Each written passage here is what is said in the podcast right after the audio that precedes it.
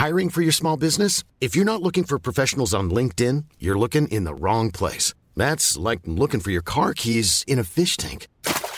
LinkedIn helps you hire professionals you can't find anywhere else, even those who aren't actively searching for a new job but might be open to the perfect role. In a given month, over 70% of LinkedIn users don't even visit other leading job sites. So start looking in the right place. With LinkedIn, you can hire professionals like a professional. Post your free job on linkedin.com slash people today. A lot can happen in the next three years. Like a chatbot may be your new best friend. But what won't change? Needing health insurance. United Healthcare Tri-Term Medical Plans are available for these changing times. Underwritten by Golden Rule Insurance Company, they offer budget-friendly, flexible coverage for people who are in between jobs or missed open enrollment. The plans last nearly three years in some states, with access to a nationwide network of doctors and hospitals. So for whatever tomorrow brings, United Healthcare Tri-Term Medical Plans may be for you. Learn more at uhone.com.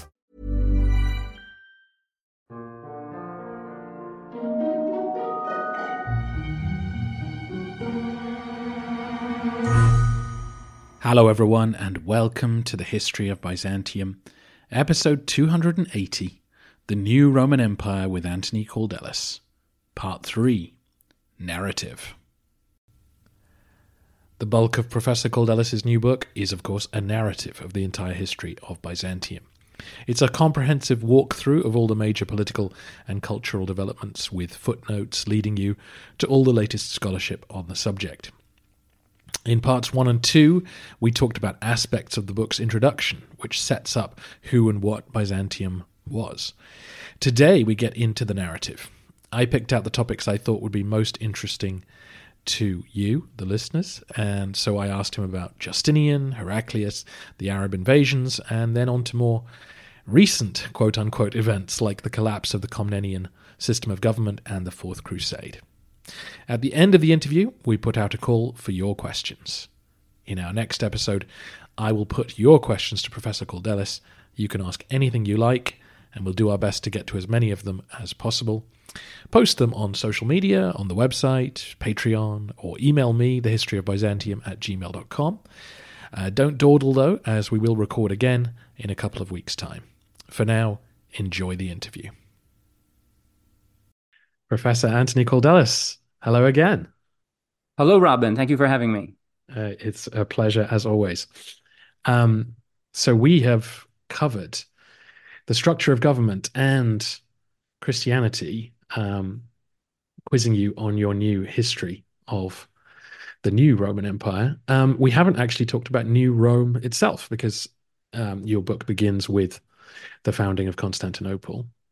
And um, I thought that was a good place to start with today's episode, where I want to kind of jump through the narrative, because obviously the bulk of your book is a narrative of the whole of the history of uh, Byzantium, as we call it on this podcast. And um, so I just want to kind of pick and choose um, the bits I found most interesting, and I think the listeners will too.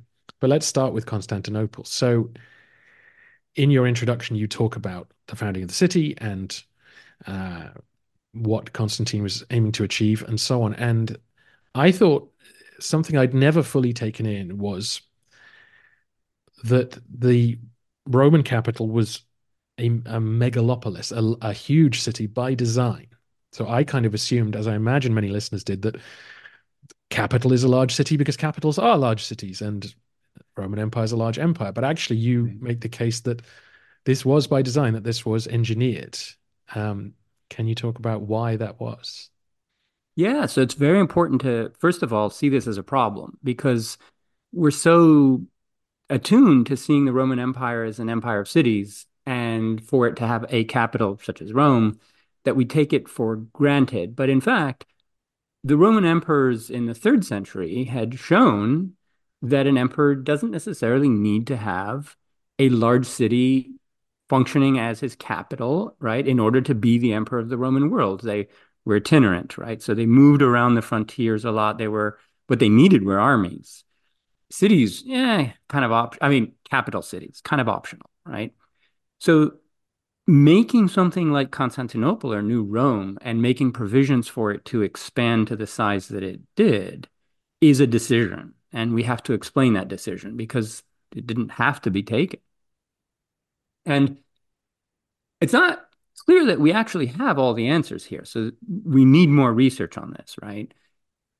There are small scale factors such as, you know, all emperors wanted to have cities named after them, and Constantine was someone who liked to name things after him.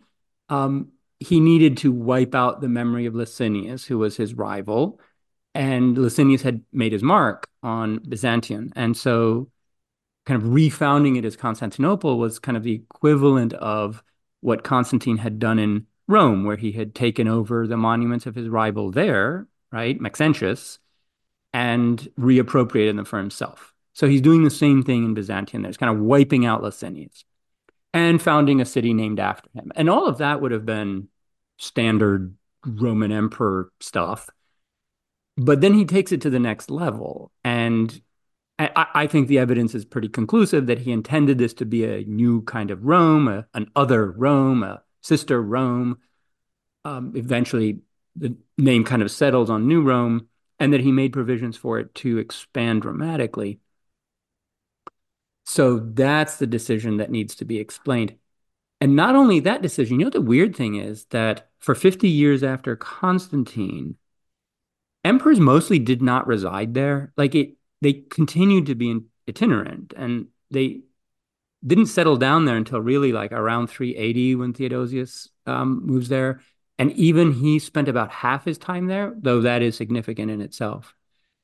But all the while, all those emperors who were not residing in Constantinople, right, Constantius II and Julian and Valens, they were still funding and expanding it. So, like, they seem to have been invested in this project of keeping this Constantinian megalopolis growing to the point where the court could settle down there eventually. And so this is what we need to explain. And in the book, I offer some ideas about why a city like this was necessary. And I mean, some of this is conjectural, but it has to do with the tendency of the Roman Empire to break at precisely that point. So if you look at Roman civil wars with increasing frequency during this third century, the empire tends to break there. And so one rival is controlling all of like the Balkans to Byzantium and the another is controlling Asia Minor and there are a lot of battles that take place in and around the the Bosporus or that point. And there are also proposals about you know rival emperors dividing the emperor, empire up at that point and so forth. So I think that there was a strategic function in sort of clamping the Balkans and Asia Minor together as sort of one unit so that this would not happen in the future. And by and large, it succeeded. That is exactly what Constantinople did for the next thousand years. So it provided this kind of strategic um, uh, bridge. Um, and it, wasn't just strategic, it was also political. In other words, you get all of the elites from the main cities of, you know, the, in Greece and Asia Minor and North Syria invested in Constantinople. And so they're less likely as a group to break into rival factions.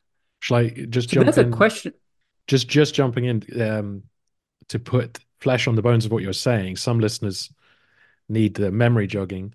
What what we think of as the crisis of the third century saw at one point Palmyra out in the desert running what we would think of as Byzantium, the whole Eastern hmm. Empire, yeah. and like a Gallic Empire in Western Europe, and then a kind of Italy and Balkans empire in the middle. So the the fact yeah. that some elites way away from Rome could actually run the whole East on their own is kind of what's in the back of the mind of this idea that that yeah yeah and three times within living memory there had been roman civil wars fought exactly there uh, once between constantine and licinius i'm going backwards in time and then twice between licinius and Maximinus Daia and so that was like the ground zero for um, these kinds of wars. Um, so Constantinople was affixed to that problem. And that's one factor. And the other is the kind of built in structural imperative that emperors have to be surrounded by large groups that provide legitimacy. And you know that can be the army, though. How much of an army can you have with you at any one time um, is is a question. And whereas a city can have a much larger validating population, and it, which can then be invested with the role of the populus Romanus. and in fact, the people of Constantinople in the early laws, fourth and fifth century, are called populus Romani, populus Romanus, or the Romani, and so forth. In other words, there's this kind of cycle where emperors create a population that then validates and legitimates them through like acclamations and whatever. Uh, so there's a function of Roman emperorship that it it tends to thrive when it has that kind of audience to project itself onto.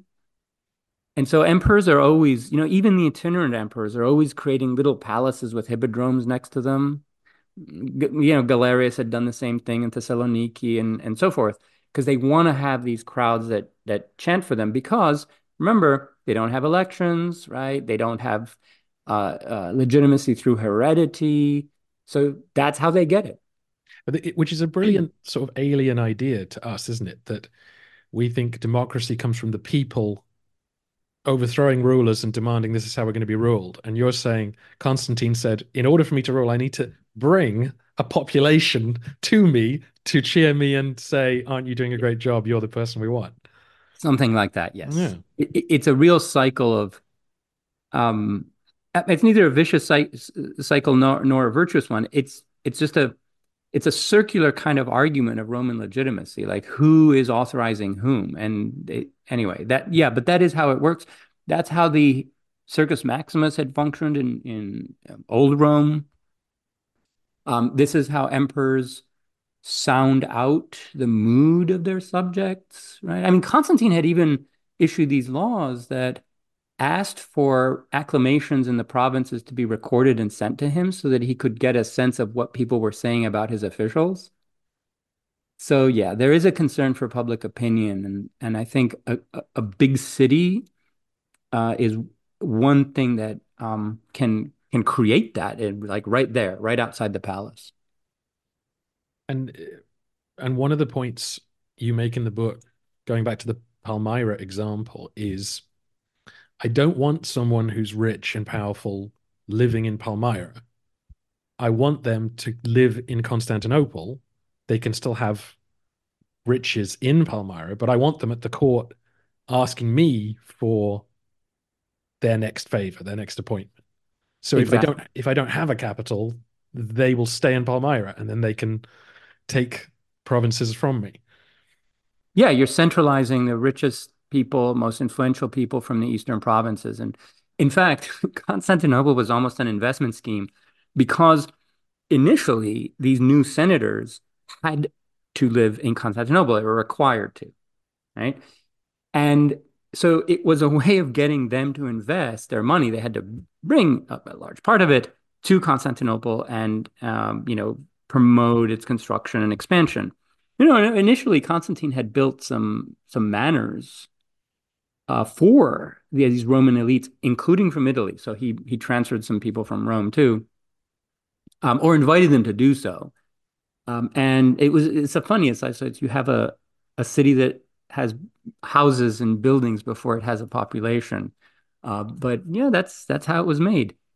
And I did the math in the book about who these people were. So, like, if you assume so the senatorial class in Constantinople expands to about two, two and a half thousand people uh, within a century. And, uh, you know, these are aristocratic types, wealthy, uh, assume a minimal household of about 30 people. In Rome, for old Rome, we're assuming 100. So 30 is very conservative. These are like, you know, small compared to the Western aristocracies. It could have been much higher for all we know.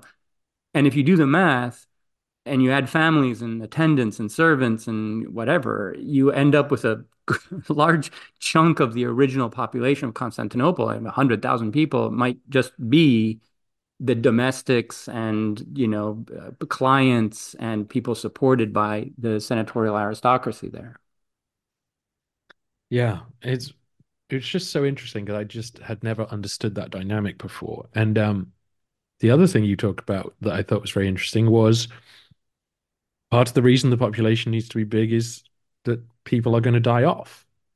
That the that if you don't reach a certain level and keep new people coming in, the city will never sustain itself. Yeah, so this is a this is the uh, the, the death trap view of pre-modern cities, right? And actually, a lot of the data comes from London, um, like early modern London. And I, I don't I don't know if early modern London is more or less sanitary than ancient Rome.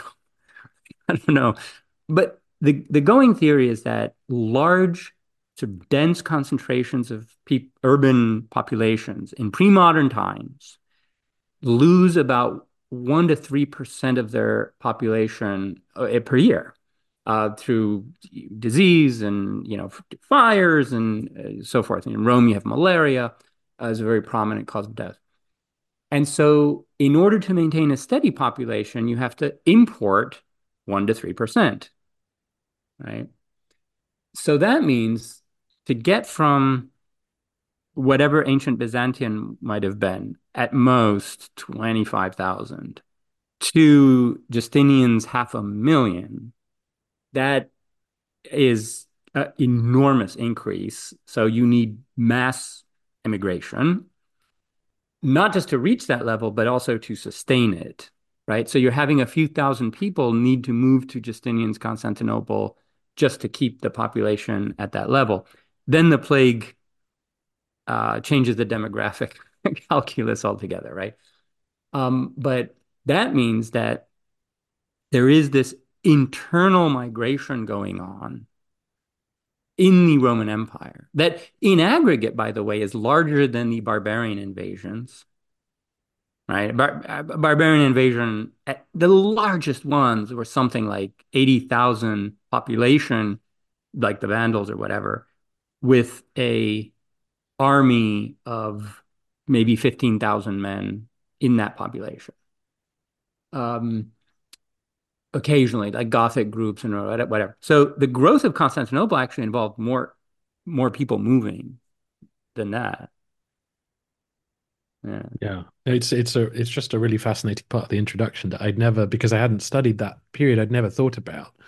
The one thing the listeners will be familiar with is that people particularly with hindsight, think, well, Constantine chose such a great defensible site. That's why, you know, what a great choice for a city. And then you look into it and you go, there's no river there. There are very few um, good supporting towns and harbors nearby, and so on. And you find all these reasons why actually it's quite a hard site to build a, a mega city. And so you need a lot of work. Obviously, these gigantic aqueducts just to keep a population going.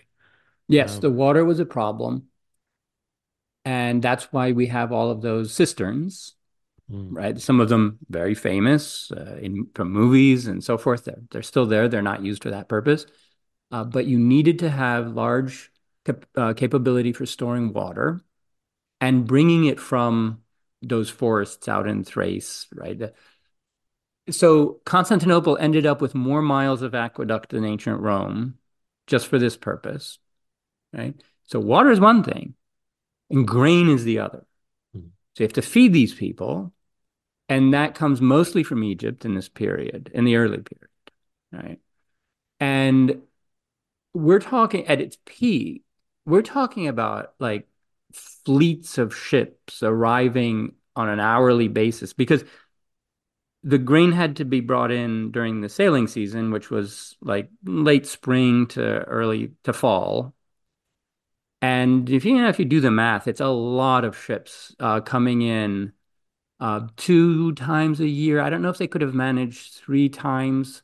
Uh, so back, just back and forth and back and forth. There was probably, you, you, know, imagine a row of ships waiting to dock and unload and go back, right? Just just like you would in a major harbor today. You look out and you see these big tankers and whatever, whatever. And they're sitting there, and you wonder why are they sitting there? What are they doing? anyway, um, so these ships are constantly coming in, and they, of course, have Egyptian sailors. Egyptian sailors, you know, come out, they have shore leave, and sometimes it doesn't go very well.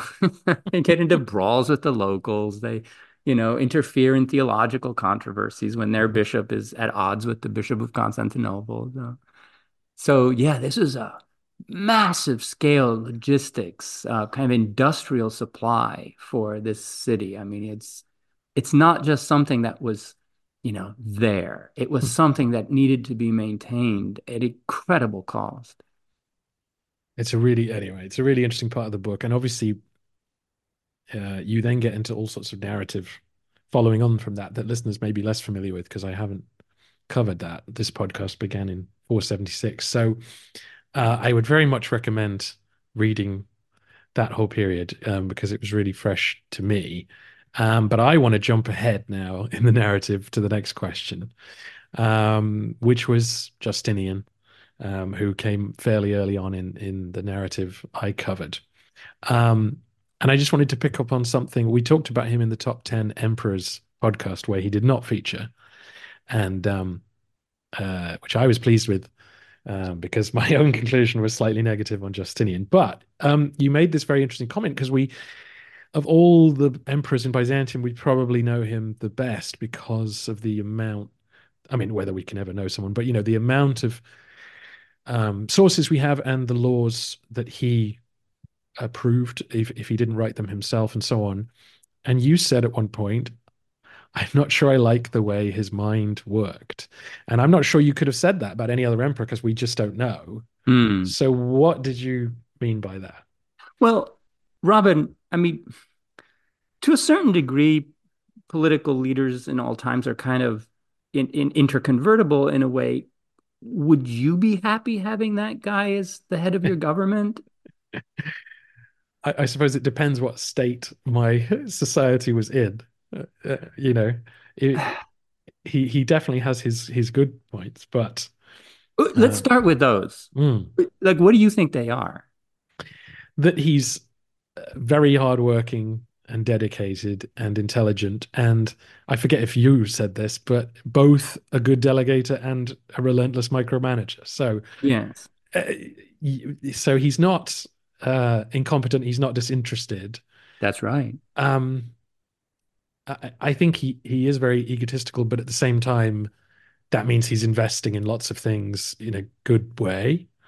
Um, and if you agree with the gist of what he's doing, then you'll be pleased by the efforts he's making to push things in a certain direction.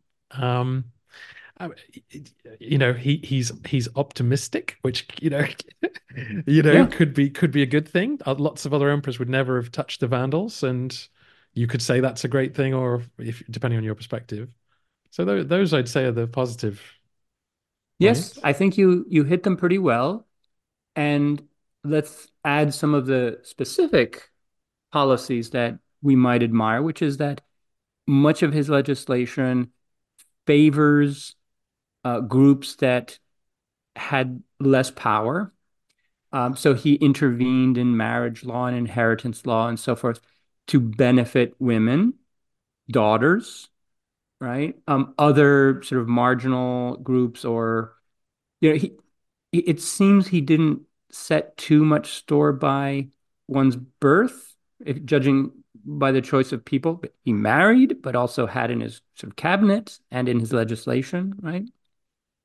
And there are also a number of laws where you you can sympathize with him because he's clearly trying to do what he thinks is best. And and sometimes when you agree with him, you you like to see him sort of fighting the good fight there. And he's clearly up against some shenanigans and he's constantly having to close loopholes and every law opens more loopholes and he gets frustrated he's clearly frustrated at what people are doing to get around his laws and so he's more issues more laws right and that's how we end up with all these hundreds and hundreds of laws from him right he's trying to close all these loopholes that enabled corruption and exploitation okay so there there there are things to like there uh, and I, I don't have a personally, I don't know that, you know, taking North Africa and Italy was, I don't know you know, worth it, or I, I don't even know how to assess that. But hmm. anyway, On the other hand, there are clearly things that just um so the intolerance is probably one of the worst. So when you have someone who's hardworking and very, very powerful and hates everyone who deviates from his idea of what a proper Christian Roman should be, that's a very dangerous combination. In fact, lethal. Mm. Right. Um, and you couple that with beliefs such as that homosexual activity causes earthquakes, which he's on the record as saying, mm. um, and it and it gets he makes life much more dangerous for a lot of people, right? And the biggest group he went after, of course, anti-Chalcedonians. Uh, it was so big, in fact, that he couldn't even begin to move against the ones in Egypt. There are just too many, and this shows you kind of the limits of Roman imperial power when it when it wants to do too much in too little time, right? Um, you know, over time it can do a lot of things, but just to persuade people to, you know, change their religious sort of affiliation that fast. He imposes the death penalty on apostates. You know, many people don't know this. They they think that this is something characteristic of like medieval Islam or something where mm. apostasy is punishable by death. But no, there's a law of Justinian about that. If you, if you go Christian and you go back, it's death penalty. Mm.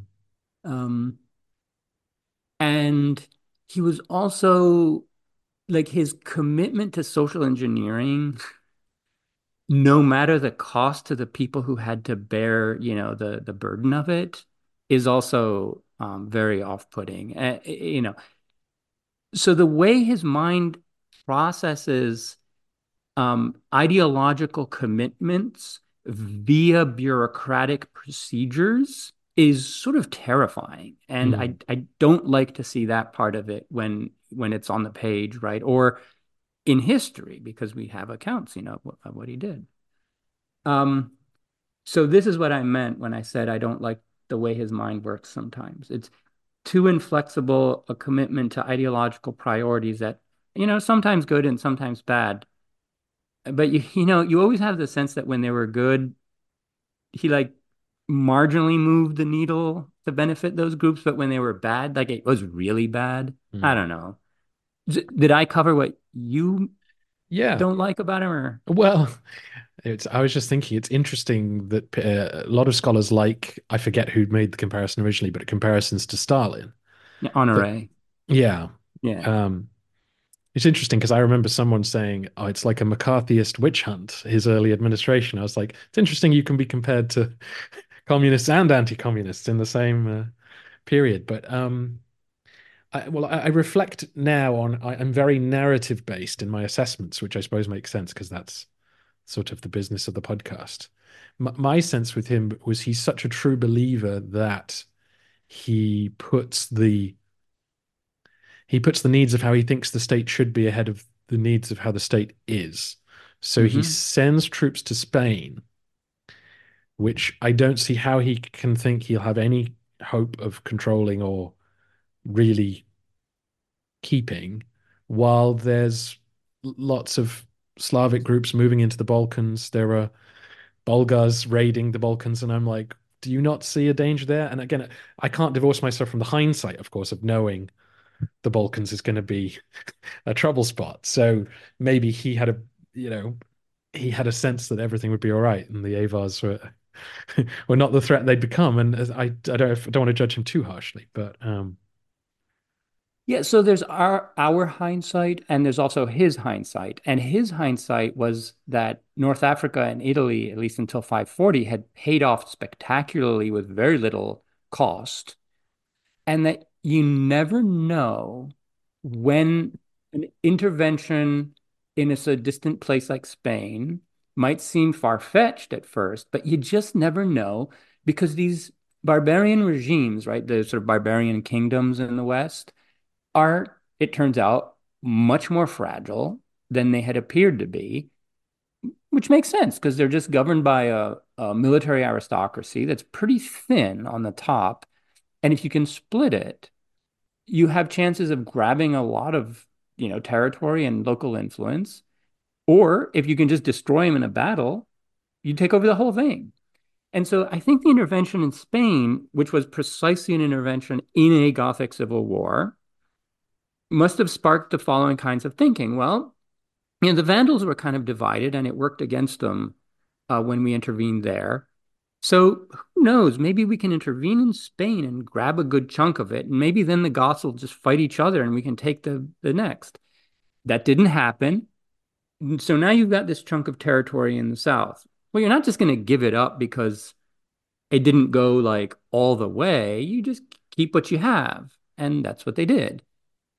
Mm, so you can understand how he got himself into that situation. But you're entirely right that he was um didn't calculate risk very well especially in the balkans and the east. In other words you know those western conquests they required moving armies from the east to the west and that left the east unprotected. It clearly did. It did in 540 and it right when the persians burst mm-hmm. in and sack everything and it led to a long-term um, military deficit in the East because armies are limited. You can't just raise an infinite number of soldiers, especially when, you know when the plague is making it hard both for revenue and manpower, and also in the Balkans. So, in a certain sense, there's a zero sum game going on among all of the different frontiers.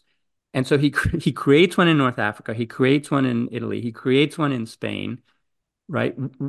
At precisely the time when the East and the Balkans are becoming riskier and riskier.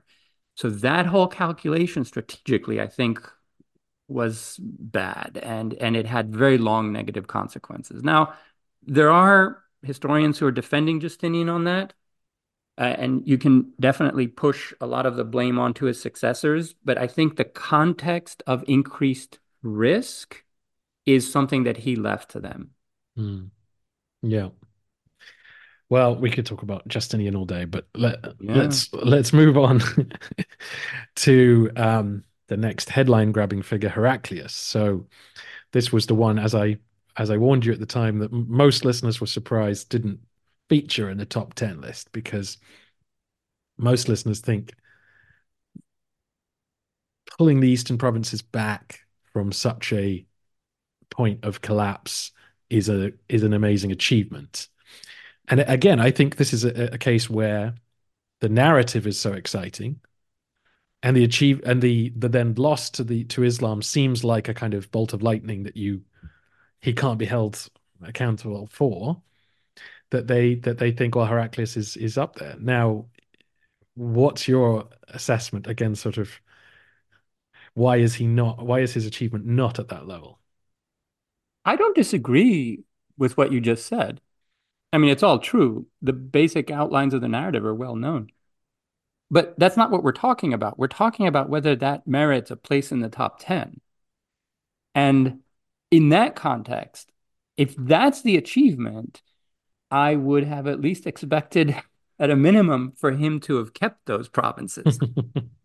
right now, granted, the Arab invasions were uh, unforese- unforeseeable they came from a direction where Roman strategic planning had not invested in defenses from that direction. Like, why would they? Um, and you're both empires, Roman and Persian, are exhausted, destroyed. Um, so, I, like, we understand why what happened happened.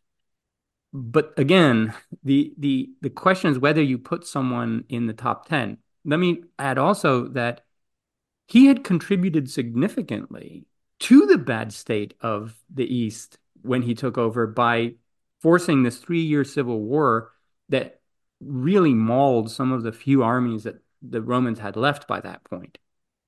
So, okay, you might argue this is a sovereign question about, you know, who rules and in a civil war, you know, everything is on the table, but you know, A, he was to a considerable degree responsible for that bad state, and B, he didn't manage to keep it afterwards. Again, you can excuse the every one of those decisions. You can excuse the man. You can do all of that, but I still don't think that that merits being put in the top ten. especially because let's look at his his accomplishment as such. It really consists of two campaigns, right? Now, I mean, they lasted for more than a year each, but there were two campaigns. And one was this uh, Caucasian adventure um, uh, where we don't have a reliable, coherent narrative. There's some real debates about how you reconstruct the movements of the armies. But either way, no matter how you read it, it was brilliant in the sense of tactics and maneuvering, but it accomplished nothing, the first one. Like Heraclius was chased around the Caucasus by two Persian armies most of the time, managed to defeat them, elude them, move very, very quickly, and get out without suffering losses, which is amazing. But it, it accomplished nothing, didn't shift the borders, the strategic balance, or anything. And then there was a second one, which drove straight for the heart of the Persian uh, regime, the agricultural um, base of the Iranian aristocracy. And that's the one that shattered Khusro's regime. But I'm pretty convinced that this was a joint Roman Turkish operation. Um, and they're, which now Heraclius is writing back to Constantinople and he wants to present this as a Roman operation, something that only he's doing. But even in those missives, he slips up sometimes. And you can you can tell that it's possible that the Turks were the larger army. Um, and so this was, you know, he was happy to accompany them on this raiding um, expedition into Mesopotamia, uh, which is now a feat of Roman diplomacy that they managed to organize that um, for both of these armies to be operating very far from their, you know, base. Um, it's something that Constantinople had been working on since right after Justinian. So, you know, forging these ties with the Central Asian Turks that ultimately paid off. This was a global scale, right, geostrategic alliance uh, where both Turks and Romans had an interest um, in attacking the Persian Empire at that moment. So, diplom- I think it was a bigger um, achievement of diplomacy that had been put together by Heraclius's predecessors, uh, in particular Justin II, uh, than a military achievement that he accomplished. So um, that's my response to mm. so the, the pro Heraclius crowd. And um, if they want to write back or uh, push back against any of these points, I'm happy to continue the conversation. I mean, I think that uh, it's why I was so pleased with your top tens because your approach is different to a lot of listeners, which I think again is very narrative based. So, um, Isaac the second Angelos, you ranked as one of the worst emperors, and I think narratively there's a lot of sympathy for him. But you said, but this is what he achieved. So that's mm. the result. And it's similar with Heraclius. Mm. Again, Heraclius gets a huge amount of sympathy. Um, and so that sort of excuses failings in people's assessment. Well, let me add that Heraclius has been heroized in Western tradition, especially in connection with the Crusades. Um, mm. At the time, in medieval Western Europe, as a kind of proto crusader, and both because of his own propaganda, which at the time, right, had elements such as like duels and, you know, heroic yeah. warfare and speeches to his army about the sovereignty of the Roman people and the independence of Rome and things like that that invested him with this kind of like aura of you know a sort of noble crusader in distant lands and whatever whatever. It's a long tradition um, that is still kind of shaping how he's remembered. Um, so and you know he where his wars against the persians kind of blur into crusading anti-muslim wars and all of that you know, we, we got to pick that all apart. Mm. that's not a real achievement Uh, really interesting. And the part of the book that was most unfamiliar to me was when you covered life under Sassanid occupation in the eastern provinces, because obviously my research level, uh, particularly at that time, was uh, much less than it is now, but much less obviously than the level you work at. So I couldn't find anything about the occupation.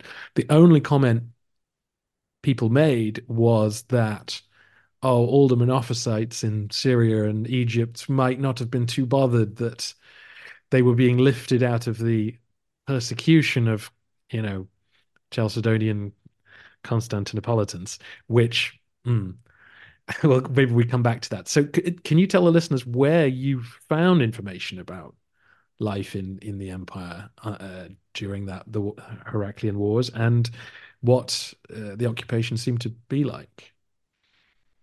So this was fascinating to me too because I had never looked into this in detail, and when I did, and I found all that I found, for a while, I was thinking, wow, this requires a separate book. Uh, I was trying to entice a colleague who also works on like Middle Persian and, you know, get some Sasanian expert to do it together. So, to be clear, we're not talking about the war here, like the military maneuvers. We're talking about what it was like to live for, all of these millions of Romans in the eastern provinces, what it was like to live under the Persian occupation for however long they did. Some of them for up, all, you know, 25 years plus, some for just 10. And now, Robin, I got to ask you.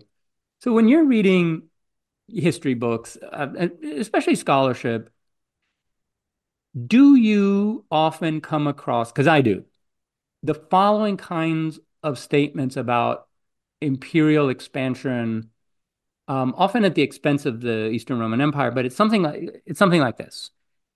Such and such foreign, you know, invader, you know, conquers these lands, but the people on the ground barely notice that their masters have been changed and they just go from one exploitative regime to another.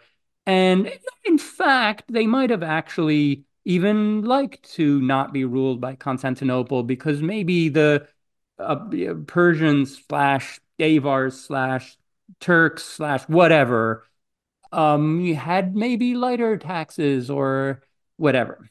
Okay. I've seen this so much that it's now become like a trope mm. that I'm sensitive to. And it's often coupled with the following idea. Most of these people are peasants and they don't care about their the government is distant and just oppressive. All the government is to them is uh, someone who comes along and takes taxes from them, often by beating them every once in a while. And so they're sometimes even happy to see those people get their comeuppance.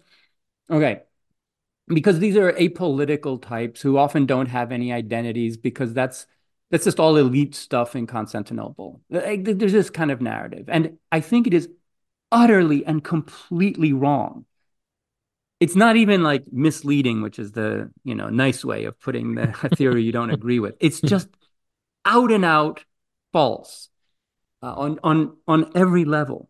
But it it depoliticizes the majority of the population and treats them as ignorant and indifferent, which it not it can't possibly have been the case. Um, and that has happened in some recent scholarship with the Persian occupation. Uh, there's some scholarship which says, "Oh, this is no big deal. This is quote a bump in the road." Right. But all of the evidence suggests that that's not the case. Um, not only was the the the invasion itself, so the the behavior of the conquering armies, very very um, harmful, destructive. So lots of killing and slaughter associated with it, but also mass deportations. So the one thing that see what and the Persian Shahs had always done this. Every time they invaded, they just carted off as many prisoners as they could because there was like a manpower shortage, I think, always in the agricultural estates in Mesopotamia. So they would just cart away tens of thousands and hundreds of thousands of people. And they did this as soon as they got their hands on this population in the eastern provinces. They started um, uh, transporting them um, down Mesopotamia to all of these estates and and settling them on on these like you know agro communities to you know, whatever. Um, there's that. Then they strip all of the gold and silver that they can find, uh, especially the silver is a Persian economy um, preferred silver. So the churches just get stripped. Uh, you know, they hunt for treasures and money everywhere that they can. There is a lot of evidence that the occupation authorities were were violent, um, but also, and here's the key problem: they were unaccountable. So in the Roman system, the Roman imperial system by this point has lots of options. It offers a lot of opportunities to subjects to contest uh, what authorities are doing, uh, either by appealing, by suing, or by complaining, or by petition. And you may or may not win, though the evidence is that the system was responsive. This is a key part of the book that that the, the the imperial government at this time understands itself very self-consciously to be responsive to the needs of its subjects. And conversely, that its subjects know that it's trying to project and cultivate that sort of personality, and they take advantage of that. So the government is giving them tools with which to resist uh, abusive officials, and that local populations, yes, peasants, are actually both aware of these and are using, right? We have lots of evidence to this effect. Now, maybe you win, maybe you don't. You know, maybe the system protects its own people. Well, whatever. It's not different from any legal system in any country, even today in our democracies. You go try suing Exxon. This relationship did not exist with the Persian authorities. appeal to whom? Um, and so there are papyri from Egypt and also ostraca. Anyway, texts that are sort of uh, you know temporary documentary texts that talk about abuses. Um, people couldn't petition the local political authorities because they'd been sort of decapitated and symbolically. I mean that by the Persians.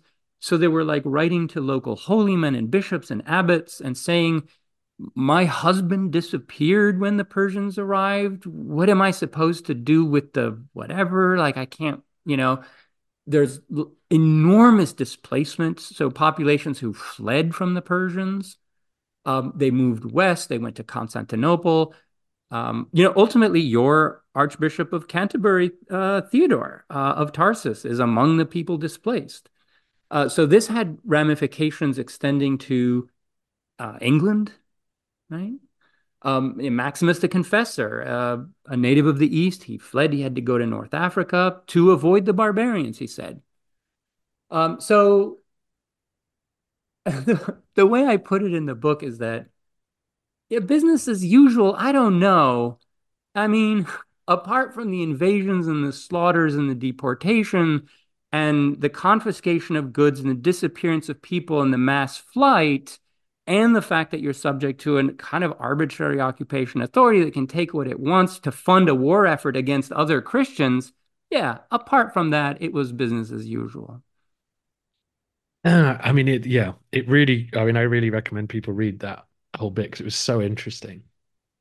And it's kind of no wonder that down in Arabia, lots of people were saying the Roman world's over like or you know the the the, the stable order we're all let's say merchants heading into syria or palestine everything's disrupted everything's gone all the people i used to deal with have disappeared i'm having to deal with new people it's chaos there and yeah. and so on yes.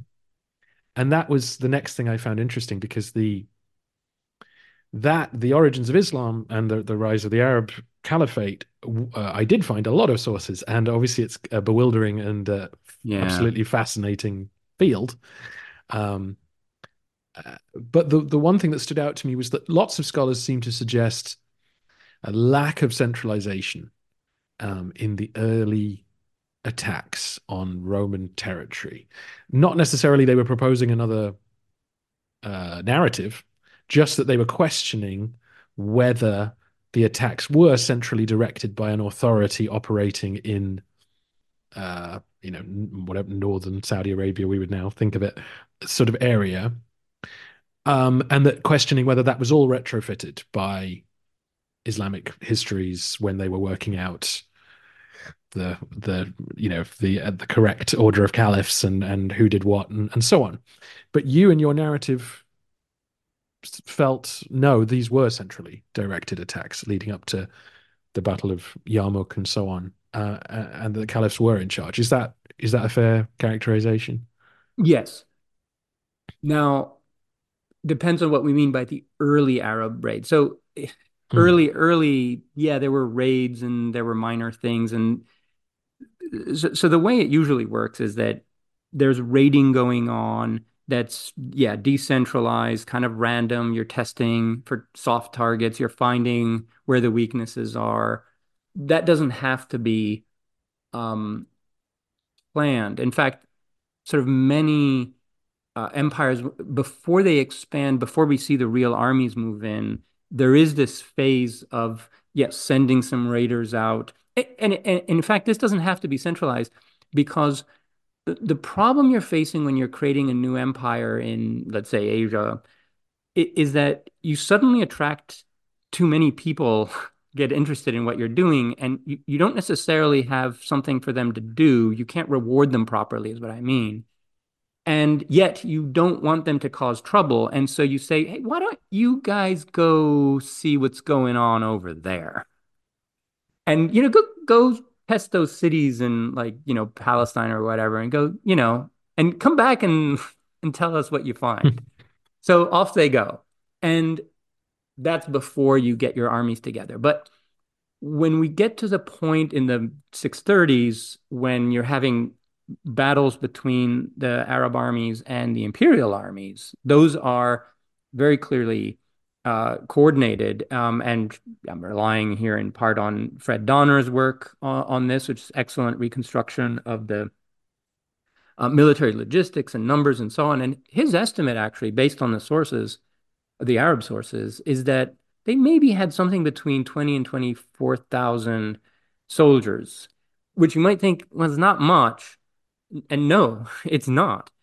But you have to remember that the Eastern Roman Empire is operating with very diminished military capacity um, after that long war with Persia. And our calculations uh, in our separate book on the field armies of the uh, Eastern Roman Empire uh, that Marion Kruse and I wrote, and we we talked about it in a separate episode, uh, podcast episode and on my podcast tallies very nicely with that. In other words, we estimate that that's pretty much also what Heraclius had mm. uh, in the East. Um, and so, yeah, that's about one and a half field armies. And by the way, independently, it's also about what the Avar Khan had. And, you know, we have some indications the size of his army. It's about 20, 20 plus thousand. So the numbers independently kind of check out that that these are the, this is the order of magnitude that we're talking about. But here's the thing: the Arab armies are usually operating in smaller groups under the you know command of different generals, but whenever necessary, they they pull together into one force.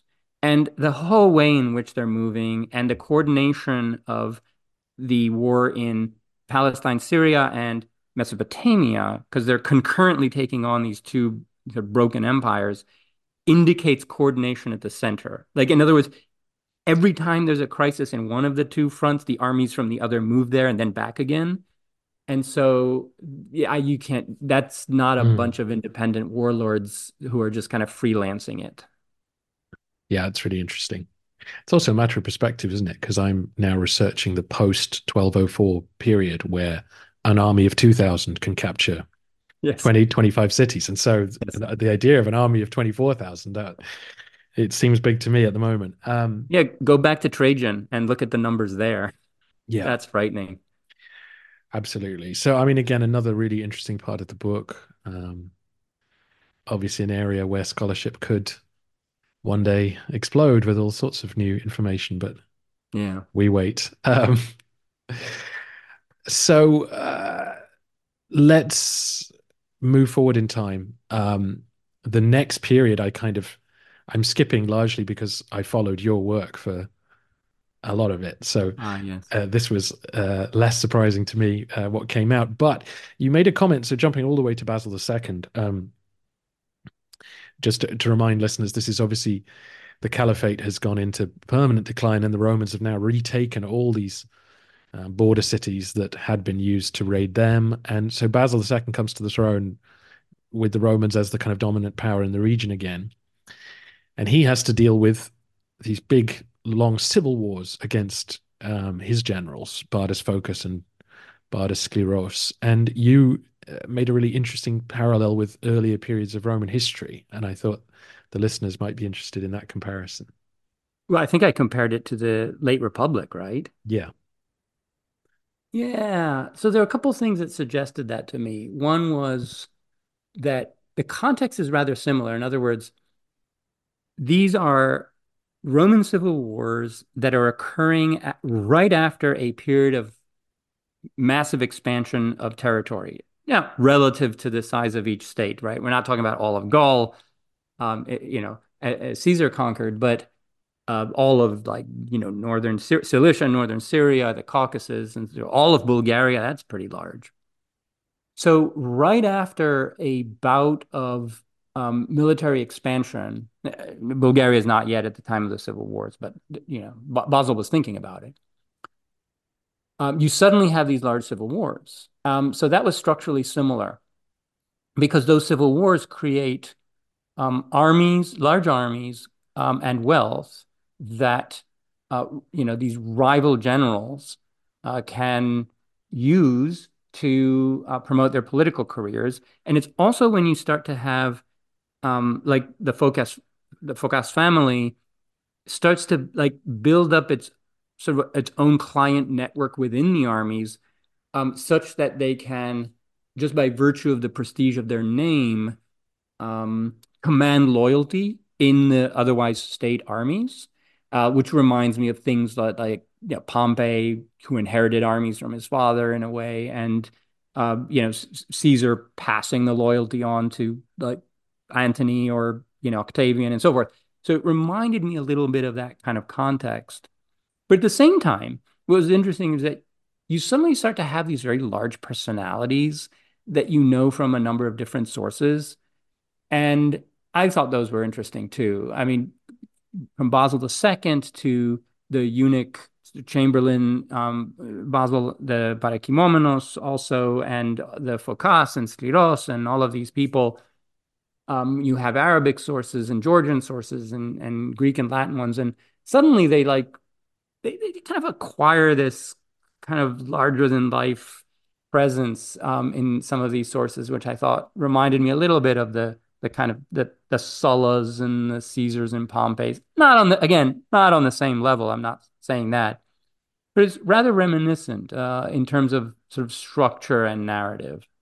Yeah, that's interesting, and there's almost there's a sense in which what's the Roman state going to be after this about those civil wars, and this may be overstating it, but um, I think it's Mark Mark Whittow's book sort of focuses on that idea that would a Phocas or a Scleros have gone on expanding or attacking, or the idea that um, Nicephorus Phocas would would sort of make Roman armies more crusader or jihad minded in terms of what you know that ah. that sort of thought is is going around of what might the state be or is the state going to stay in Constantinople and orthodoxy and, and those things Oh, sure. I don't think there was ever a real possibility that those things would change. So this is a difference from the Republican Roman civil wars, which is that back then the nature of the regime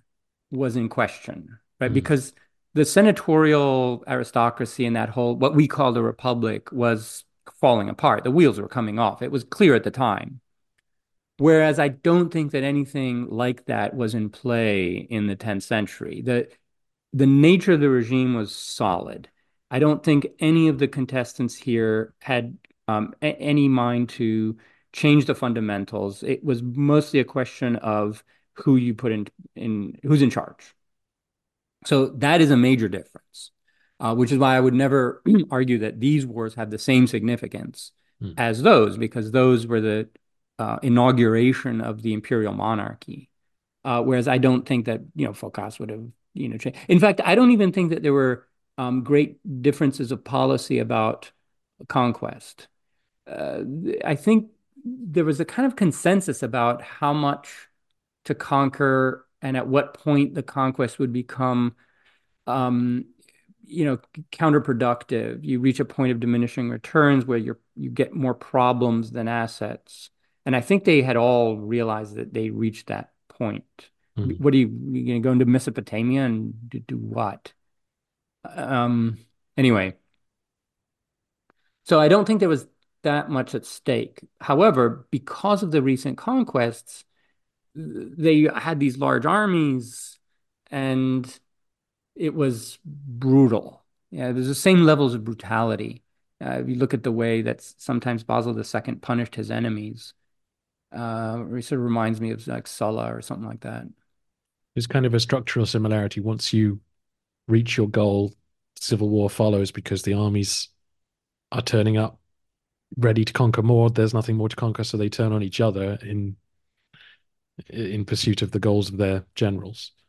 Right, because the generals, I mean, in both cases, there's a structural similarity here is that what do the generals do? Go back to civilian life? Like after after you've been master of the whole East, and then you're like, okay, your term is up now, go home and I'll send someone else. And a lot of people are like, no, that's not gonna happen. Yeah. Uh, it's a really interesting uh, comparison point, and it's uh, it's one that I think no one else has made because of that divorce between Byzantine history and, and Roman history and so on. Um, yes.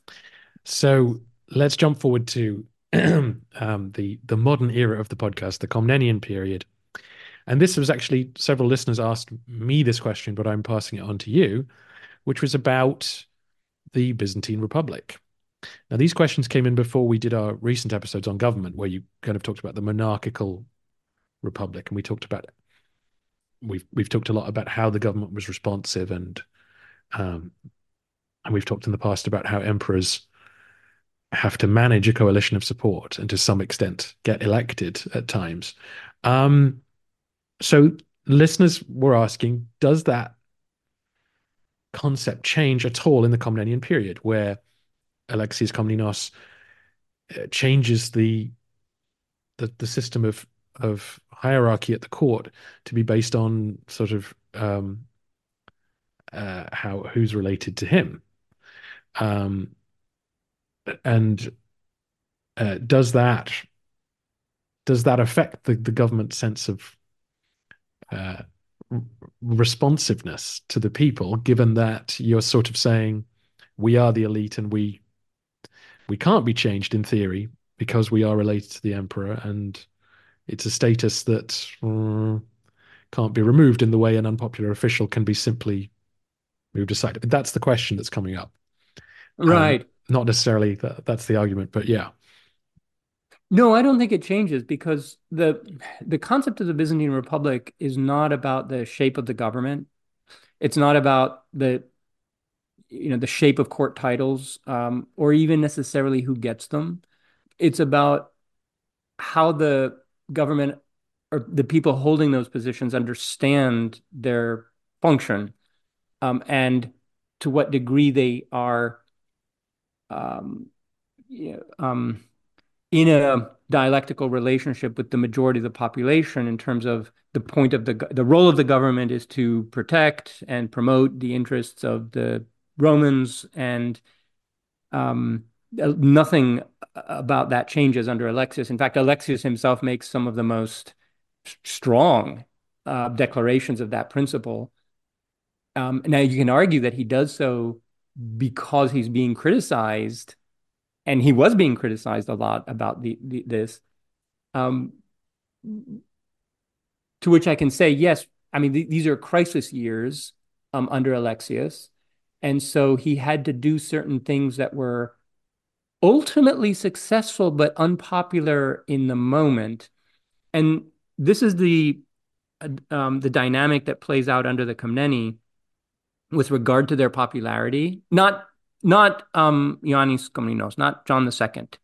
Um, that guy was mostly just doing campaigns and mm-hmm. was fairly successful and in, in, and was personally, you know, kind of attractive or, you know, from neutral to attractive. Those kinds of emperors are safe. They don't have much to fear from the the body politic, as it were.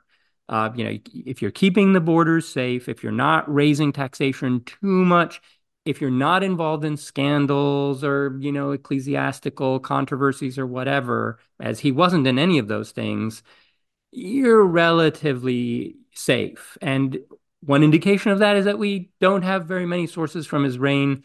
Uh, there anyway um, it, it, in other words it didn't spark controversies and it's controversies that produce the texts.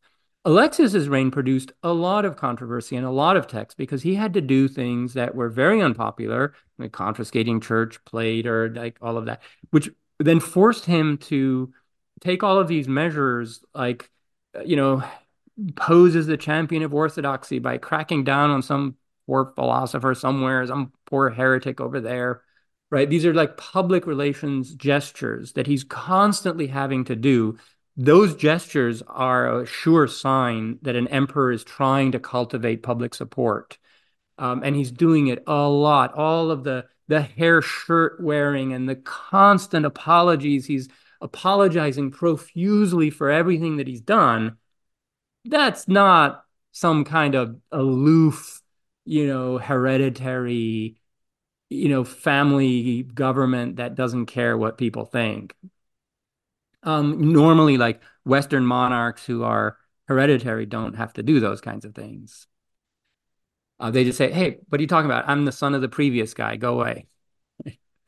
um, and also, by the way, Alexius's inner circle was not all family based. Uh, this is a bit of a misconception, but for most of his reign, it wasn't. It was a odd assortment of um, other families. Uh, co- there was a coalition of families that he had to put together, uh, which was very tense. Uh, sometimes he couldn't always trust these people. There were a bunch of foreigners. There's this uh, Georgian guy, uh, Pakurianos. There's um, uh, a, a, Frank guy who's literally called a son of Humbert. Um, and so it's this odd thing he reigned for so long that eventually the second generation of Komneni managed to mature during his reign, and he was young enough when he took power that he was then able to put them in positions. Um, and that continues. Um, but you can you can always tell that it's that there's this kind of probationary sense that they're being evaluated. Manuel II, we talked about, he plays the game so well that he was given some leeway, um, not not too much, but he was given leeway in two areas that are significant. One is the um, uh, the the expedition to Italy, which is a to- like he had vanity wars. Let me just put it like that. He had these vanity wars in Italy and Hungary and all of these things that cost money, very little return, if any. Uh, and nevertheless, they were sort of tolerated, though you you can tell occasionally they're telling him, okay, all right, wrap it up. Um, and also his sort of theological uh, hobbies. Those were also kind of ta- like he was given some leeway. And the reason for that is because of what I think is his popularity, something that he also cultivated a great deal. He's very, very successful at it. So we don't see in his case the government overreaching in some way that would indicate that it had kind of detached itself from that, you know, very close inspection that quote the body politic or the republic um, is always visiting on emperors. And then, you know, once his once he's removed from the picture and the whole Komnenian system comes under stress, like literally as soon as he dies, you immediately see p- the people coming out into the streets and occupying like it's all there it just there was no reason for them to do anything so the structure of court titles and who gets them and this um, shift to which is which is true, by the way. So anyone who wants to raise this is correct that the inner circle around the emperor and a lot of the top positions were going were going more to relatives than had been the case in the past is definitely true and is something that troubled um, a lot of people uh, at the time. You see this in Zonaras and Choniatis and and others, and Ioannis Oxitis, Patriarch of Antioch, who complained to Alexis about this. In other words, the pushback against that was there. And as soon as the regime revealed itself as very, very weak uh, or susceptible to the likes of Andronicus I, um, you know, it all just burst out again. In other words, they, they didn't reinvent kind of Republican politics in 1182, 1183. Uh, it was all there. It is just that the context has to be right. And I would remind our audience that when the Latins are about to take the city for the second time in 1204, Choniatis, who was no populist, admits that it was the people of Constantinople, led by Alexius V, who were taking up the fight against the foreigner after they'd sort of been abandoned essentially by the leadership of their elites. So th- it was all there. I don't mm. think anything meaningfully changed. So, is it more of a cultural change that after a century of good emperors, all named Komnenos, all marrying uh, sort of whatever you would say 20 30 top aristocratic families that that just has created a new currency in the culture that if you are blood related to someone in that the ruling clan that is a leg up in power now. That doesn't change the fundamentals of how people see their state. It just is a new part of the culture that didn't exist in Justinian's day when people could rise from nowhere and it didn't matter who you were related to if you were picked by the emperor to serve in a particular role. Oh, people could still rise from nowhere under the uh, Mm-hmm. I, I don't think that goes away. There's probably a um, less scope for it at the top echelons. I would say mm-hmm. that it's not something that goes away. We we know of people. In fact, uh, I think it was uh, Timothy Miller who found that one of the top officials, the finance officials of Manuel, the, the um, was raised in an orphanage. Mm. Um, and yeah, there there are people like that. They they always are. But at the same time, yeah, there you can see um, the these top families monopolizing a lot of the the um, a lot of the positions. Yeah. In other words, yes, there is a kind of shift in the culture. You do start to have the emergence of a kind of aristocratic, a more aristocratic culture. Um, some of this has been exaggerated. So, for example, there's a reference, I think it's in Valsamon, uh, a, a canon, uh, well, titular patriarch, but um, mostly a, a legal scholar in the church to someone who was punished for marrying into some segment of the aristocracy without imperial permission.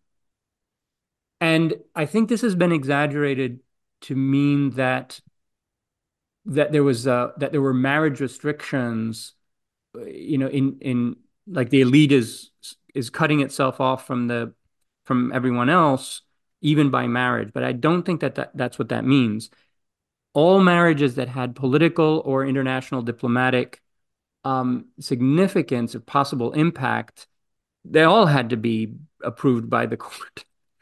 like it's just, and that wasn't anything new. That was in the mm. past.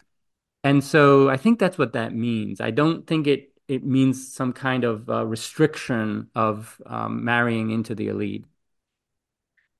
And does provincial separatism, as it's usually called, fit into this picture at all?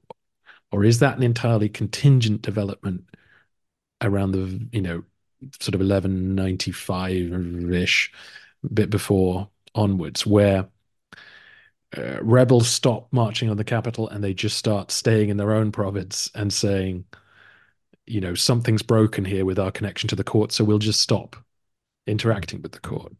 So I've now come to believe that this didn't really exist.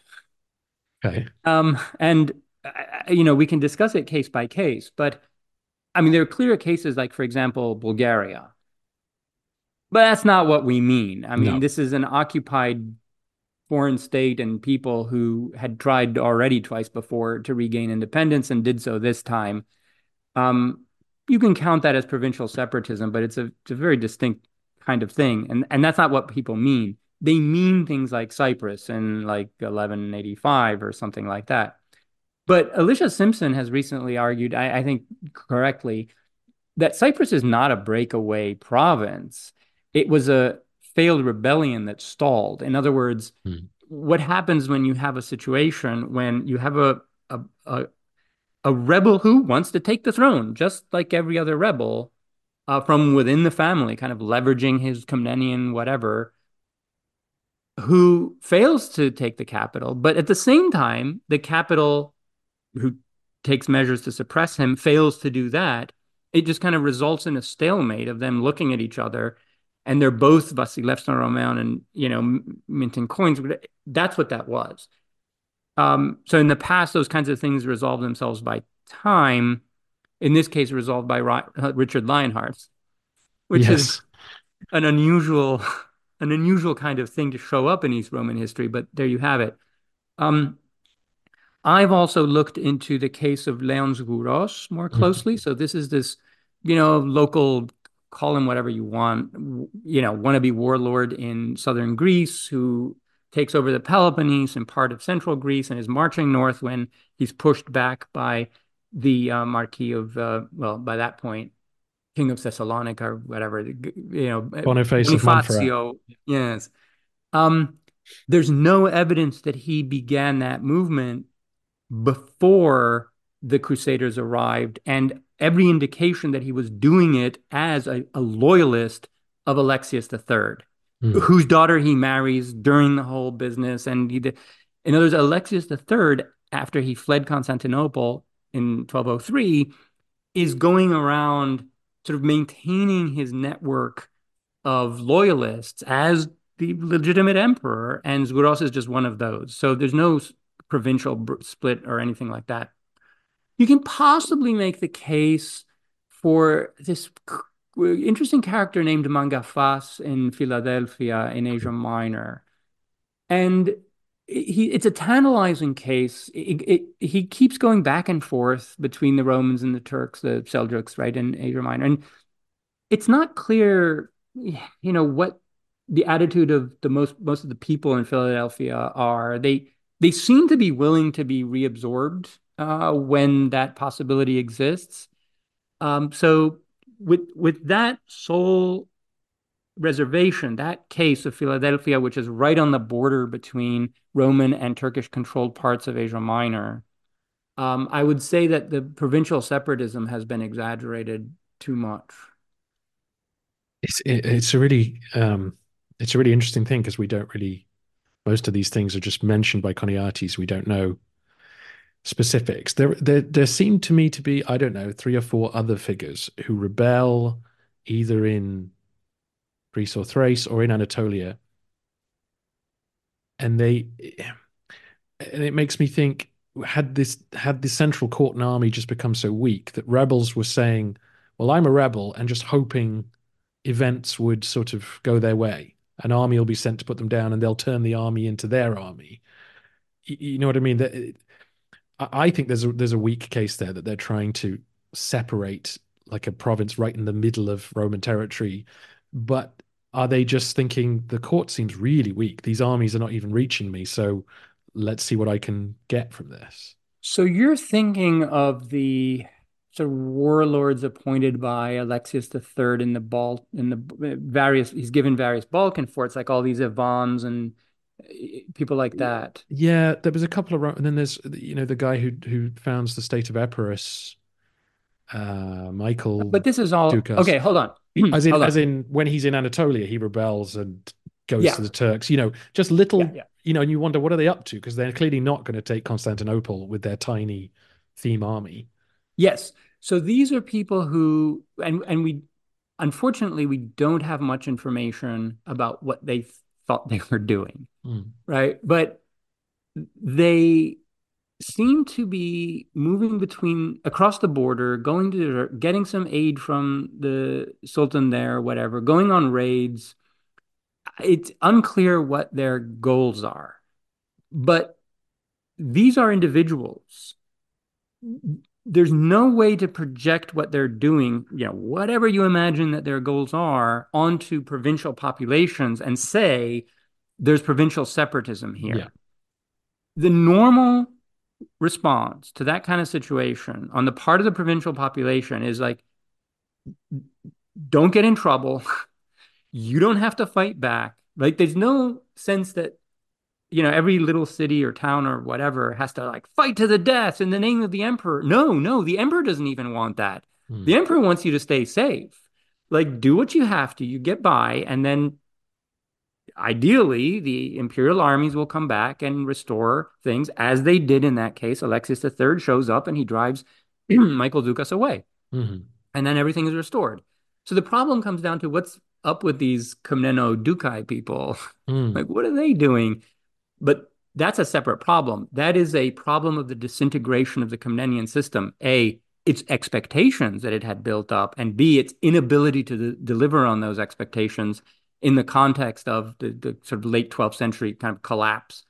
Um, but it doesn't have anything to do with provincial separatism. Like I, I'm not aware of populations that just voted with their feet and like, we're out of here. Yeah.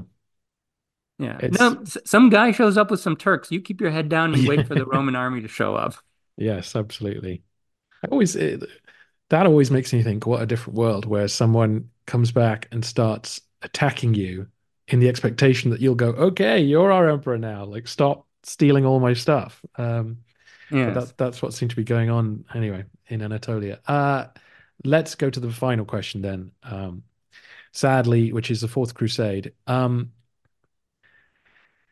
you know, I, I followed Michael Angold's logic on this, which is that uh, you know all the history, all reputable history, spend ages talking about the great lengths that Enrico Dandolo goes to to plan this Egyptian campaign to get everyone in Venice to agree to it. So the idea that then he's on the way to Egypt and goes, "Oh yeah, let's divert to Constantinople. I'll just make that decision on the hoof." It seems completely implausible to me.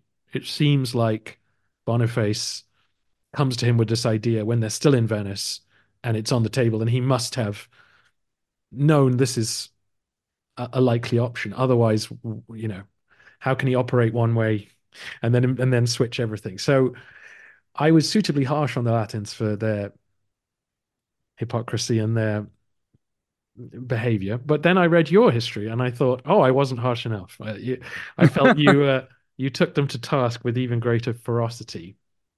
Um, I, I, don't have a specific question to set you up, but do, do you want to uh, just talk about the um, the Fourth Crusade and, and how it was uh, conceived to go to Constantinople? Well, first I'll address the topics, the, the question that you just raised, hmm. because mm. I think this is important. The let's say conspiracy view of the Fourth Crusade. By the way, it was absolutely a conspiracy. 100%, even our own sources, the Western sources, describe it as such. Um, by which I mean a collusion among part of the leadership of the Fourth Crusade to lead it there without explaining it to their own soldiers or to the Pope um, uh, what they were going to do, but to kind of manipulate the army in that direction. That's their own narrative about it. Uh, you, you, don't have to. Um, uh, this isn't. You have to theorize to make it a conspiracy theory. It is a conspiracy in black and white. Um, what makes it also a crime is that some of these people, especially the Venetians, had just sworn an oath uh, to defend the interests of uh, Romania and Alexius III in making a treaty with him, which, which was a very generous treaty for them. Um, so all of this business about the honor of the crusaders and all the hard decisions that they had to make and the hand wringing in modern scholarship about the tough choices that these noble crusaders were facing is all bullshit from beginning to end. Um, however, one of the problems with the sort of conspiracy view of the crusade is to blame it on the Venetians. And I think that's wrong. I don't think the Venetians were behind, and there's no evidence that the Venetians were behind the diversion. Uh, they they were moved into that because I think they had no choice. Uh, and to answer your question specifically, why would they prepare an invasion fleet for Egypt? And there's some evidence, by the way, just in terms of like nautical technology, that the fleet that they built for the crusade was specifically for an Egyptian campaign, not a Constantinopolitan one. And I, am fine, like I agree that that makes sense. Um, why would they change? Well, because the situation changed dramatically between the contract, and so the Venetians getting to work on the fleet, and the situation that they were facing when they had to set out, which was there were two key factors here. One, they didn't have enough soldiers to make an Egyptian expedition plausible.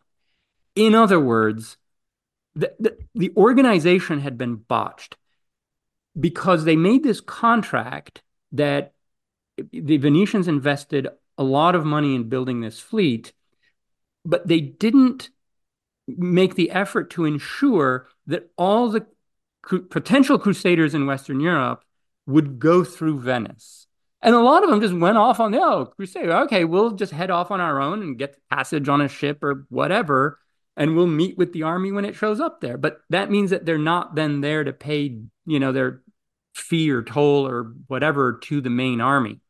So, A, they don't have, they don't muster a large enough army in um, Venice to make Egypt plausible. And also, in exactly that year, Egypt was taken over by Saladin's brother, a character we call um, Saphadin, um, who was a real badass and known to be that. So suddenly, Egypt, which for a, a, you know around in 1200 looked like a, a target that you know was right for the plucking suddenly became much much more formidable uh, a prospect so those are the two reasons why the venetians were willing to reconsider um, the target uh, but the, the conspiracy was actually hatched among um, a different set among uh, the leadership um, especially the Marquis we mentioned, Boniface, and uh, one of our main historians, Geoffrey of Villehardouin, the, the Marshal of Champagne, and, and others, um, who, uh, by their own admission, were angling for Constantinople before uh, it was known, uh, before these problems were known. They were pushing for it, and um, and even trying to like maneuver the Pope into it who said no. Um, and then when the original plan fell apart, they were already there pushing for Constantinople. So it was 100% a conspiracy. Um, and in the way it was carried out, a crime. Well, can um, I jump in there? Sorry. Yeah. So, because I Boniface, uh, you know, without having to go through the whole history, he had family connections to Constantinople. He's ambitious, and so on. So I can see his motivation. And I, I think the Venetians, they're the ones providing the intelligence, right, on the situation in Constantinople, saying we could take the city. So where where are the French in this? What's their motivation? And and what do they know about Constantinople? The Venetians are not the only source the problems that Constantinople was facing were well, well known. In fact, we have a report from before the Crusade um, that one of the key um, admirals, you know, probably one of the most important guys in naval warfare, you know, the, the turn of the century there, this guy called Margaritone. Um, he actually was the guy who had basically confiscated the imperial fleet on Cyprus. Yeah um, in a failed attempt uh, by the Constantinople to retake it from the person we mentioned, Isakios Komnenos, the rebel whom they never managed to suppress. And he told the king of France that, by the way, Constantinople is like, you can really easily take it if you have a fleet. Like, it's mm. not a, a difficult um, um, target anymore. Um, th- so, this was pretty well known that Constantinople was weak.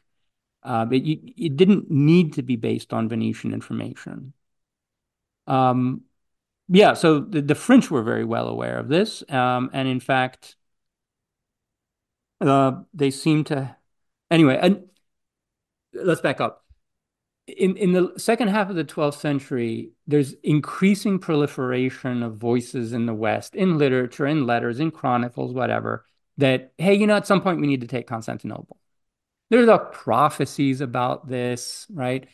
and a number of Western monarchs, kings of France, sometimes even the German emperors, are beginning to toy with the idea of taking Constantinople and absorbing its titles into their own and sort of, uh, uh, you know, acquiring the whole Roman imperial prestige that they thought that would bring because it, it's it still had that kind of you know cachet and um, so th- this was an idea that was going around. It it doesn't have to be focalized on specific people, though as you said, the ones that we happen to know are connected to Constantinople. They, they do have family contacts there. So they also know what's going on. Um, Alexius III is embattled. You know, he himself is a usurper uh, from his brother, who was himself a usurper.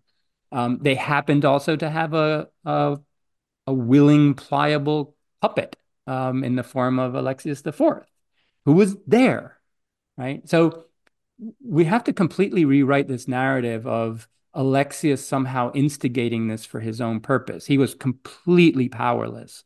Um, as far as we know, he didn't even have any titles uh, from Constantinople. So he was the the puppet. He was the one being used uh, by the crusade. It's completely implausible to believe this narrative that uh, Villehardouin pushes, but also a number of modern scholars, like they really shouldn't be taken in by this, thinking like you read these accounts and they go something like follows: Ah, these crusaders, you know, they really want to go to the Holy Land, but their honor compels them to defend the rights, quote, rights of Alexius the Fourth. So they're going to go on this detour to put him back on his throne. By the way, he'd never been on the throne.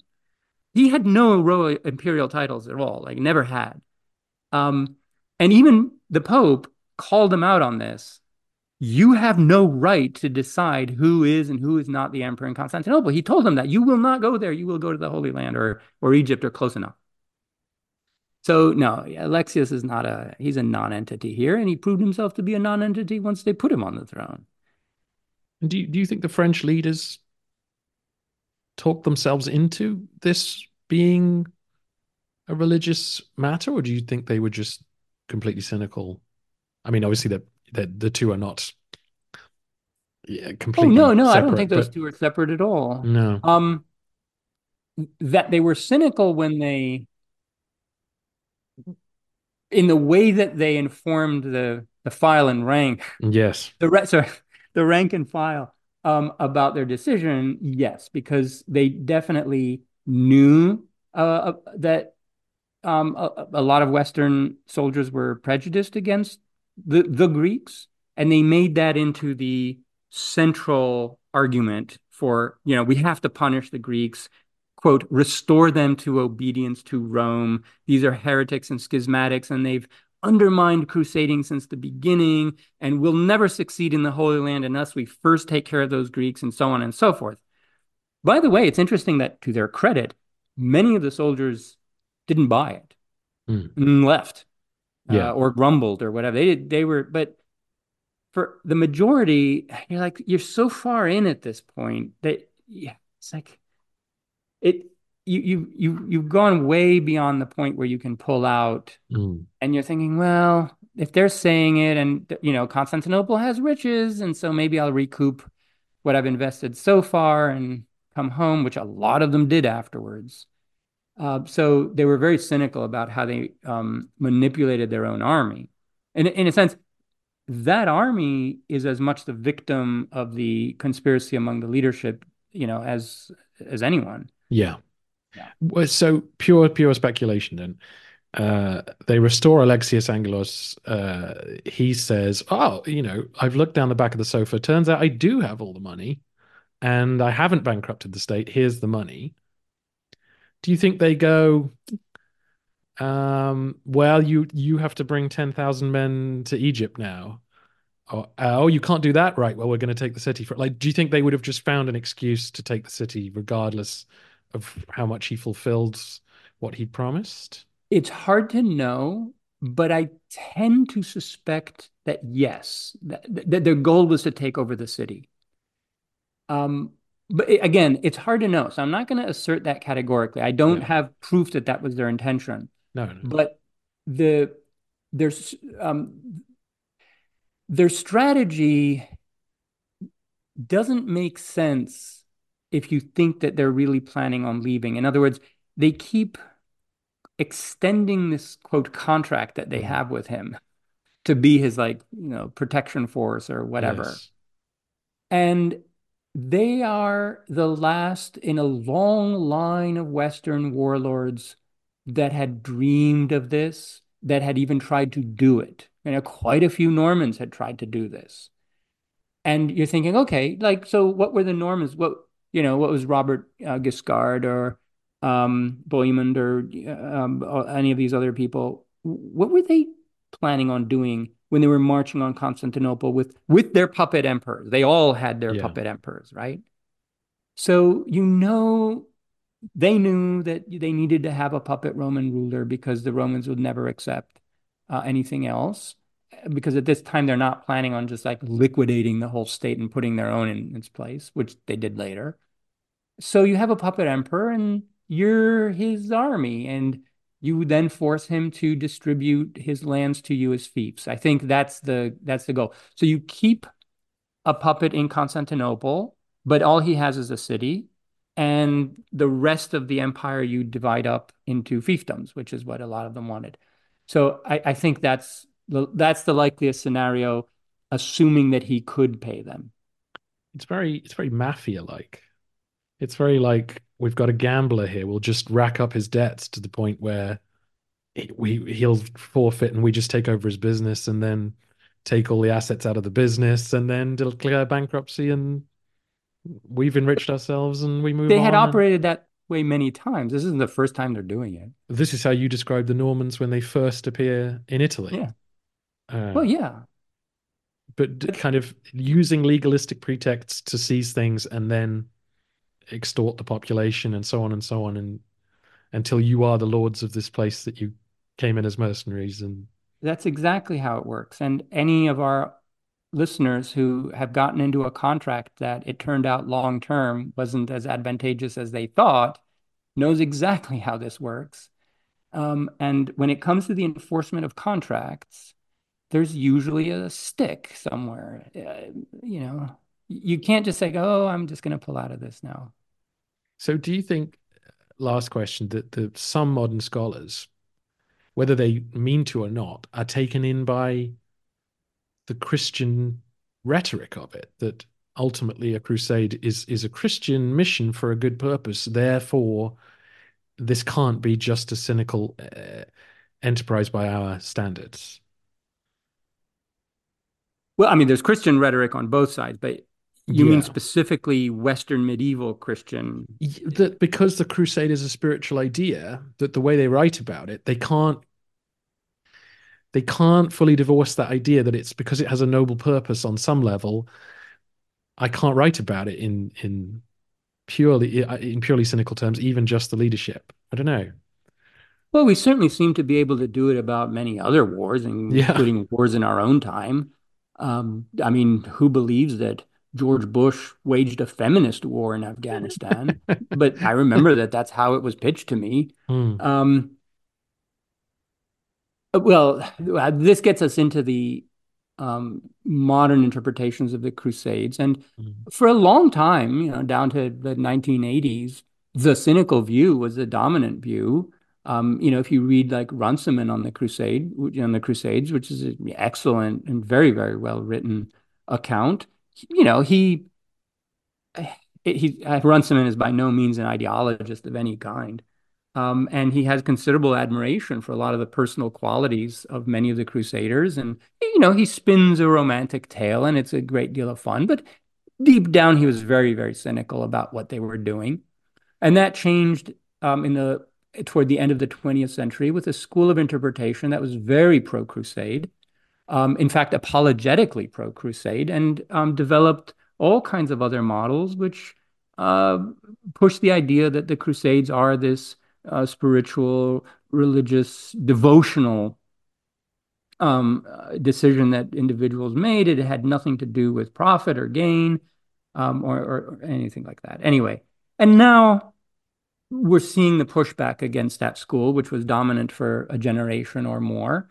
Um, that you know, it it, it added uh, you know considerable insight and nuance into the whole movement and to how many people perceived it at the time and and chose to engage in it. Uh, but it's certainly not uh, the only story. Um, and the more cynical players are, um, are, were always there, and especially in the Fourth Crusade. Um, that one is one of the hardest ones to justify and to treat that way. Nevertheless, there there has been, I mean, most of the recent scholarship on the Fourth Crusade is deeply apologetic in this way. It always sees things through the eyes of the Crusaders, is always trying to justify their decisions and see them in the best possible light. Um, and you know, you you you have a liberal use of the passive tense. It's kind of like, well, mistakes were made. It's like you're reading a Pentagon briefing about some botched campaign in, you know, Indo Indochina or you know the Middle East. You know, no, uh, yeah, it's exactly like that. In fact, the, the, way Vietnam was talked about in the U.S. by by establishment types was like, well, our noble intentions went wrong, or mistakes were made, or you know, we didn't quite appreciate the the response of the local population, which they also said about the Iraq War. Like it's always the same kind of thing. So when scholars of the medieval Crusades are sounding exactly like Pentagon spokesmen, uh, you gotta start thinking, wait a minute Brilliant. Well, I very much encourage people um, to read the book, and for people who are interested to learn more, to follow the footnotes to to to learn more about all these periods. Um, but if you have your own question for Professor Kaldellis, his incredible generosity with his time means we'll do one more episode where we will put your questions to him. Um, yes. AMA, so, ask me anything. Yeah. Um, the yeah my only advice would be if if you think the answer could last an hour and a half we may not ask it because we'd like to get to as many as possible but ask anything you like and we'll we'll go through them and see what we can do um, email me uh, the history of byzantium at gmail.com and uh, we will see you in uh, we'll give you a, a, few weeks to get them in and then we'll go through them so yeah professor Kaldellis Thank you so Professor, much. You can call me Anthony. As I know. I, am very sycophantic when I'm on air, but anyway. I, yes. I see. Um, well, I was wondering, depending on which of our media lasts longer, the podcast or the print, I, in the long, in the distant future, I might be known as that guy who appeared on Robin Spears' podcast. uh, the occasional, well, th- that bloke who occasionally appeared there. That's right. What a, what a dream that would be. Anyway. I'm hedging my bets here, you see. right. Till next time. All right. Take care.